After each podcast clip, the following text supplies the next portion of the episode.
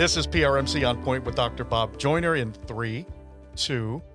Hi, and welcome to this special COVID-19 edition of PRMC On Point. I'm Roger Fallabout, Director of Strategic Communications at Peninsula Regional Medical Center and across the Peninsula Regional Health System. On the program today, we have Dr. Bob Joyner, who is the Director of the Richard A. Henson Research Institute at Peninsula Regional Medical Center. Hi, Bob. Welcome to the show. Roger, thank you for having me. It is great to have you here. First question I ask everyone in these times of COVID-19 is, how you doing? So when I was working as a respiratory therapist at PRMC, I learned a saying from the Eastern Shore many years ago, and that saying is good as conditions allow. So I'm doing okay. I'm working hard and answering more emails than I ever envisioned answering. I think you said you're 80% at home? I'm about 80% at home and 20% at PRMC. The nice thing about my job is I spend a lot of time writing, and I can do that writing at home. I can do phone calls from home and WebEx conversations from home. But when there's patients involved, you have to go to the hospital. It is absolutely ridiculous how busy we have become, though, right? Absolutely. Absolutely. It's an interesting aspect of this COVID-19 response. Bob, you mentioned in your response that you were a respiratory therapist. So how did you get involved in the research end of things, or has that always been in your DNA? So a respiratory therapist is a person who spends a lot of time with severely ill patients. They spend a lot of time in intensive care. I worked across the eastern side of the nation. I was trained here at Salisbury University. My first job was at Peninsula Regional, but I quickly migrated to New Orleans and worked at Tulane University Hospital for a while, and went to Dartmouth-Hitchcock in New Hampshire. I worked in Boston for a while, and in each one of those places, I worked in intensive care. The reason that's important is because we don't know everything in regards to working with patients who are severely ill. So it's natural to ask questions and to want to do better for the patients. So I think part of being a respiratory therapist is an interest in research. So that's been part of me for my entire career. And you came here from SU? I did. So Salisbury University has the only baccalaureate respiratory care program in the state of Maryland. That was true then. It's still true today. When I graduated, I pretty quickly understood that I wanted to go back to school. The question was whether to become a physician or get a PhD. I chose to get a PhD because I think there's a reason to have well-qualified people at the bedside. Physicians work with information that they receive from the people who are working at the bedside. If that information is good, they make good decisions. If that information is not so good, they still make decisions. Bob, one of the things I know about you is that you're a pretty smart guy, and you've been involved in a new project that is really unique, and I think it's very cool, too. It involves the creation of a dashboard that clinicians across the state of Maryland can look at. It's easy, quick, clean information about the number of available ventilators at Maryland hospitals. Tell me about that. So one of the questions that came up early in COVID, if you remember from the news, was whether or not we had enough mechanical ventilators available. What should have been added to that is, do we have enough people to take care of all those ventilators? Nonetheless, it was a question about machinery. So the machinery itself is a resource, and understanding how much of that resource we have available became important to me as a respiratory therapist. So I got involved with the Maryland DC Society for Respiratory Care and started talking to hospitals at whether or not they would participate in a dashboard that would let us know how many ventilators they were using and how many ventilators they had in reserve. So we built a dashboard with the ESRGC. So that's the Eastern Shore Cooperative, Eastern Shore Regional Graphical Information Systems Cooperative. It's a local research effort through Salisbury University, and they've done a terrific job with that. If I can say one more thing about it. Please go ahead. It's actually divided, the state is divided up into pieces.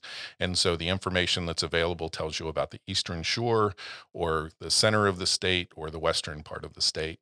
And the District of Columbia is also included. I want to talk a bit about Remdesivir, Bob. Dennis Killian, Dr. Killian, who is our Vice President of Clinical Operations, was on the program not that long ago, and we were discussing it as one of the possible drugs that can help with COVID-19. From a research perspective, what's your opinion? So that's probably the hardest question that you're going to ask me. It is. I'm glad I got it out of the way early. It is difficult to give an opinion from a research point of view because the studies are either not sufficient or not yet been published. The studies that are out there today deal with a small group of people. They have both positive results and negative results. And then Dr. Falsey mentioned the other day that he has a study that's running through his office with a larger number of people, and he believes that that study is producing very positive data. The problem with that is that he hasn't published the paper yet. We haven't seen the data. It's not peer-reviewed yet, and I'm not questioning it. I'm just saying it's just not available to us yet. Sure. With that being said, the drug is becoming available through the federal government for use by hospitals. That process is not in place yet, but hopefully it will be in place soon so that we can provide that in our arsenal for working with patients with COVID-19. When it's available to us, who determines who gets that?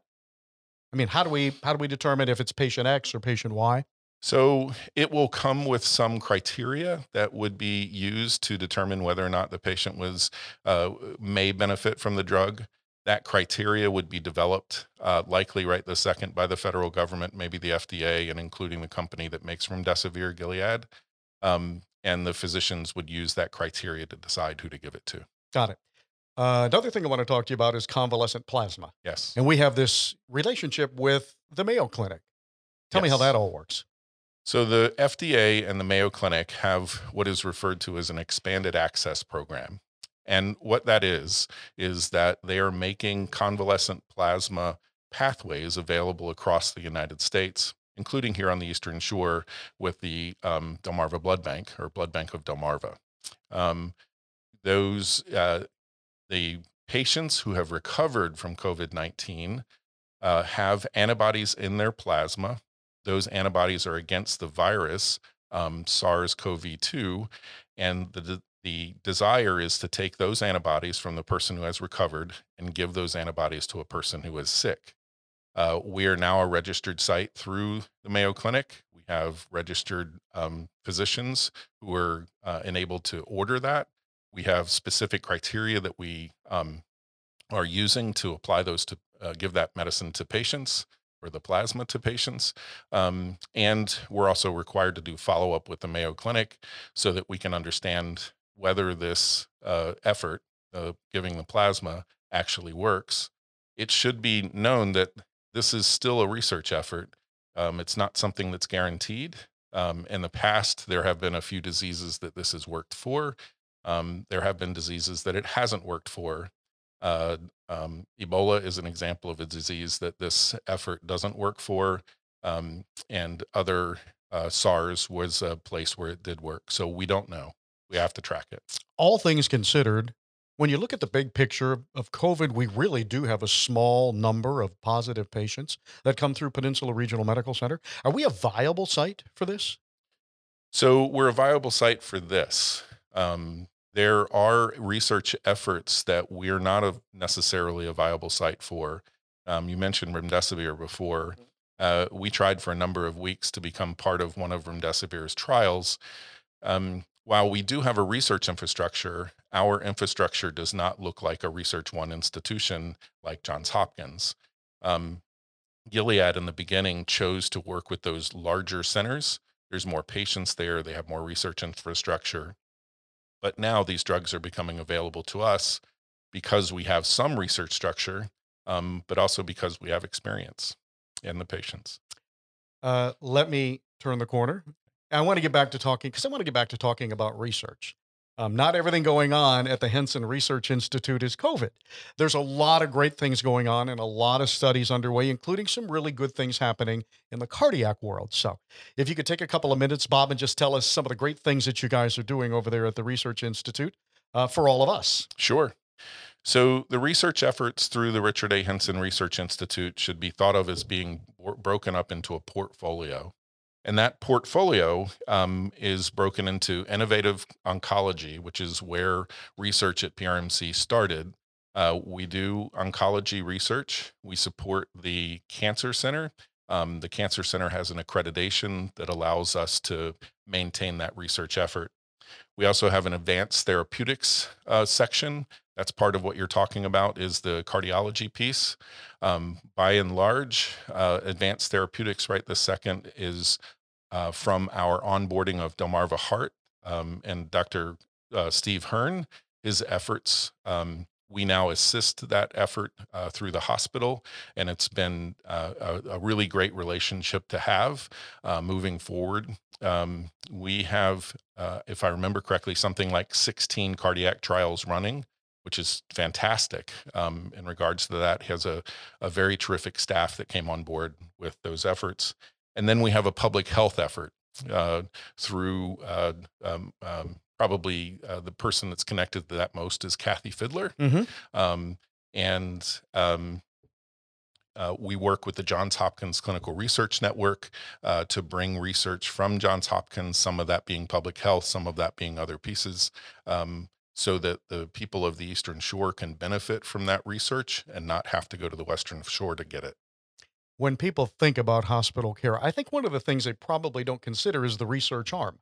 But your team is really involved in just about everything that is good clinically in our organization, because you are the guys that are finding out what works, what's best for the patient.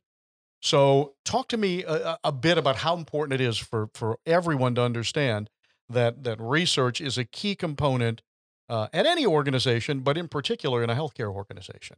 So the effort that you're talking about, I would refer to as evidence-based medicine. It's the idea that there's actually some understanding of how a particular drug or a particular strategy will benefit a patient. The nice thing about evidence-based medicine, when you have evidence, is that you can make clear-cut decisions. The downside is that evidence-based medicine is probably 40 or 50 years old, which may sound like a long time, but in regards to medicine, it's not. So I view the Research Institute as something that supports clinicians, the physicians, the nurse practitioners, the physician assistants, in the decisions that they have to make. We provide them with as much information as we can that is evidence-based. Some of the decisions they have to make don't have evidence behind them, yet they still have to make decisions. So I think of this as a team effort. We provide the evidence, they provide the decisions. Get you out of here on this question. Okay. From a scientific standpoint, and you are a respiratory therapist, as we have already mentioned a couple of times in the program, COVID is, for the most part, a respiratory disease. In your opinion, how do we claw our way out of this thing? When does it come to an end, and how does it come to an end? Wow, isn't that the million-dollar question? Isn't it? So social distancing works. Shelter in place works. The problem is it's not sustainable, and we can already see sort of cracks in society in regards to wanting to break out of the social distancing. Some of that is social based. People want to be able to see their families again. They want to be able to see their friends again. But a part of that is also interfering with people's livelihoods. And it's understandable. They want to be able to go back to work. There's satisfaction and purpose in work, and people want to be able to do that. Patience is required. And that's unfortunately probably the most expensive commodity that we have is people being able to be patient. And it's going to take a little while, you know, and there are things that there isn't a switch here. It's not going to go away instantly. And it is likely something that we're going to have to learn how to live with, not necessarily social distancing, but the virus itself for an extended period of time. There are other examples of that in history. It certainly happened in 1917 with the Spanish flu. It certainly happened with the polio epidemic and other diseases like that. We survived those. We'll survive this. Dr. Bob Joyner, thanks for being on the program today. Thank you for having me. Good to have you with us. And that'll do it for this edition of PRMC On Point. If you're looking for information on COVID, local information, you can always check out our website, peninsula.org. We have a great section there that deals specifically with COVID-19.